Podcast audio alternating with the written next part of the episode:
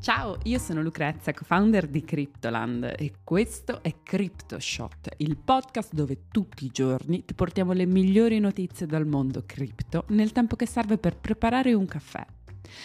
Oggi è lunedì 6 marzo e iniziamo parlando dell'ultima gatta da pelare che il mondo cripto si sta trovando ad affrontare, il possibile crollo della banca Silvergate. Poi il presidente della SEC, Gary Gensler, colpisce duramente gli exchange. E per finire, il peggio deve ancora passare. Inflazione e aumenti dei tassi di interesse continuano a provocare caos negli Stati Uniti, in Europa e nel Regno Unito. Ma prima di cominciare vi ricordo che potete ascoltare CryptoShot tutti i giorni su Spotify, Google Podcast ed Apple Podcast. E se volete sostenerci, ricordatevi di iscrivervi al podcast così non vi perdete neanche una puntata e lasciateci anche una recensione, così sappiamo cosa pensate di noi e potete consigliarci a nuovi ascoltatori. Bene, cominciamo. Tanto per cambiare, non è un periodo facile per il mondo cripto e sembra proprio che il settore si stia preparando ad una nuova gatta da pelare. A partire da giovedì scorso, Bitcoin e la maggior parte delle altre criptovalute hanno registrato una discesa improvvisa e molti analisti hanno indicato nel crollo del 58% del titolo di Silvergate Capital Corp la causa principale di questo improvviso crollo. Ma partiamo dall'inizio. Silvergate è una delle due più grandi banche che negli ultimi anni ha avuto un approccio meno tradizionalista e si è avvicinata al mondo delle criptovalute, specializzandosi nell'offerta di servizi finanziari a società digitali e criptoaziende.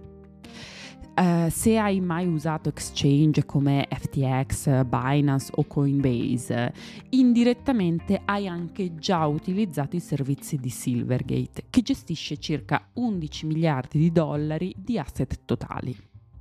Mercoledì sera l'istituto finanziario ha annunciato che avrebbe ritardato la presentazione del suo report annuale 10K o 10K che sarebbe un report completo delle performance aziendali che le società pubbliche americane presentano alla Securities and Exchange Commission. Perché questo ritardo? Perché Silvergate avrebbe bisogno di altre due settimane per valutare i danni alle sue finanze causate da crollo dei prezzi degli asset cripto, alla stretta delle autorità di regolamentazione e alla serie di fallimenti che hanno caratterizzato negli ultimi mesi il mondo delle criptovalute. La società ha spiegato che sta rivalutando le sue attività e le sue strategie alla luce delle difficoltà attuali, oltre a star cercando di capire se può continuare ad operare per i prossimi 12 mesi. L'effetto di questa notizia è stato devastante. Il titolo di Silvergate Capital Corp è crollato e ha perso il 52% a Wall Street, scendendo ai minimi storici dalla quotazione in borsa nel 2019. A Silvergate Capital fa capo Silvergate Bank, che ha registrato una perdita di un miliardo di dollari nel quarto trimestre. La società è fortemente segnata, come abbiamo già detto, dal calo del valore delle criptovalute e dal fallimento di clienti come FTX, la piattaforma di trading di Sam Bankman Fried.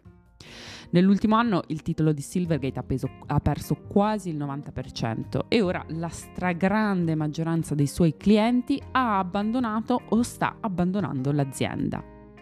Solo giovedì scorso Coinbase, Circle, Paxos, Crypto.com, Bitstamp, Digital Markets, Galaxy Digital e Gemini solo giovedì, ripetiamo, dopo aver dichiarato di essere minimamente esposti alla criptobanca, hanno annunciato la sospensione dei servizi e di altre operazioni commerciali con Silvergate.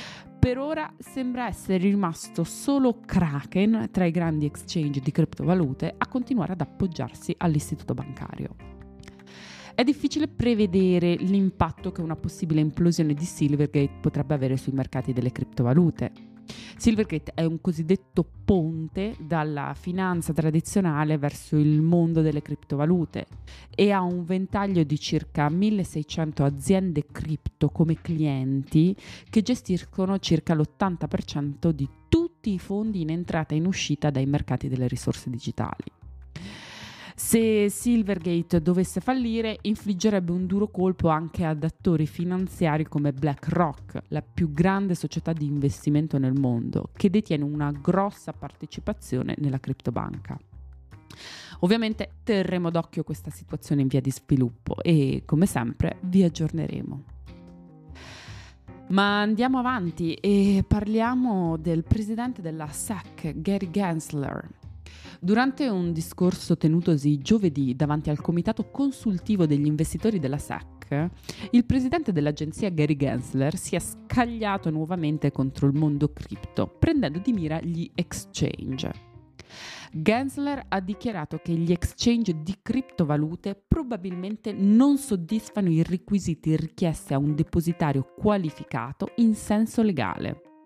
Nello specifico, il presidente ha detto che alla luce del modo in cui le piattaforme di trading e prestito di criptovalute operano in genere oggi, i consulenti per gli investimenti non possono fare affidamento su di loro come depositari qualificati. Molte piattaforme di crypto trading dichiarano di essere depositari qualificati. Ma che cosa vuol dire?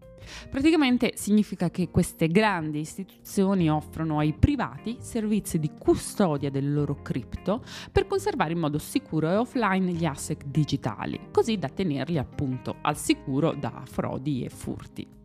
Almeno questa è la promessa, ma come abbiamo visto nel corso dell'ultimo anno, non sempre è andata proprio così, perché quando piattaforme come FTX, Voyager o Celsius falliscono, acquisiscono automaticamente i beni degli investitori, che invece vengono lasciati con il cerino in mano in fila davanti al tribunale fallimentare ad aspettare di sapere quando rivedranno i propri fondi.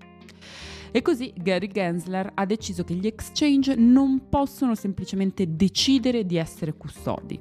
Solo perché una piattaforma di trading di criptovalute dichiara di essere un depositario qualificato non significa che lo sia. I commenti recenti sugli exchange sono in linea con la proposta della SEC che obbliga i consulenti per gli investimenti a rivolgersi a custodi qualificati per l'archiviazione dei fondi, compresi quelli in valute digitali.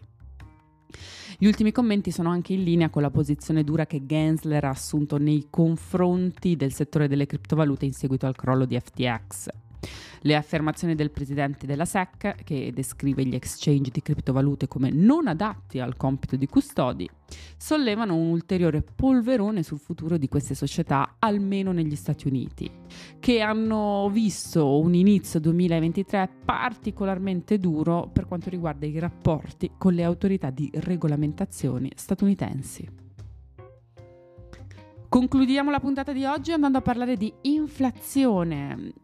Sembra infatti che i mercati stiano vivendo ancora nel timore di nuovi rialzi dei tassi di interesse da parte delle banche centrali, sia negli Stati Uniti che in Europa, dove la crescita economica sta reggendo meglio del previsto e l'inflazione continua a mettere alla prova l'economia.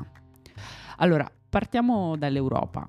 Un'impennata sorpresa dell'inflazione di fondo nell'Eurozona ha rafforzato le scommesse per ulteriori aumenti dei tassi da parte della Banca Centrale Europea questa primavera, con eh, la forza politica che teme che la crescita dei prezzi possa essere ancora più vischiosa di quanto si era temuto in precedenza.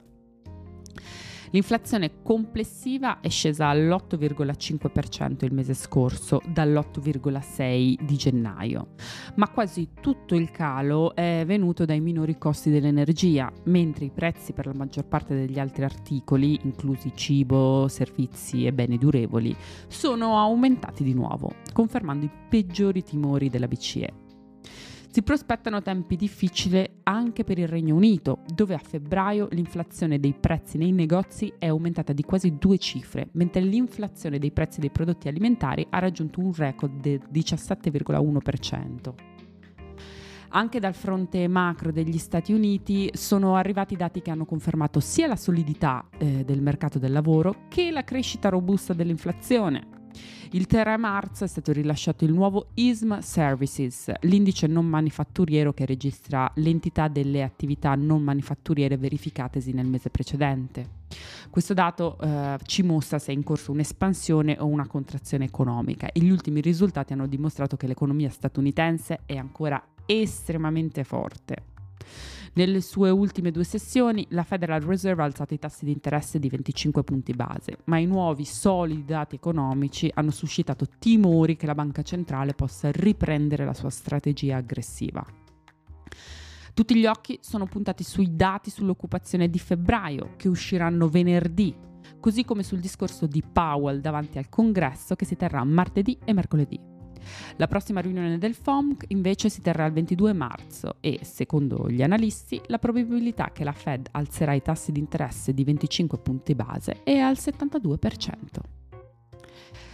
Anche per oggi è tutto, io sono Lucrezia, vi ringrazio di avermi ascoltato in questo episodio un po' cicciottello oggi e vi aspetto domani per un nuovo episodio di CryptoShot. Ciao!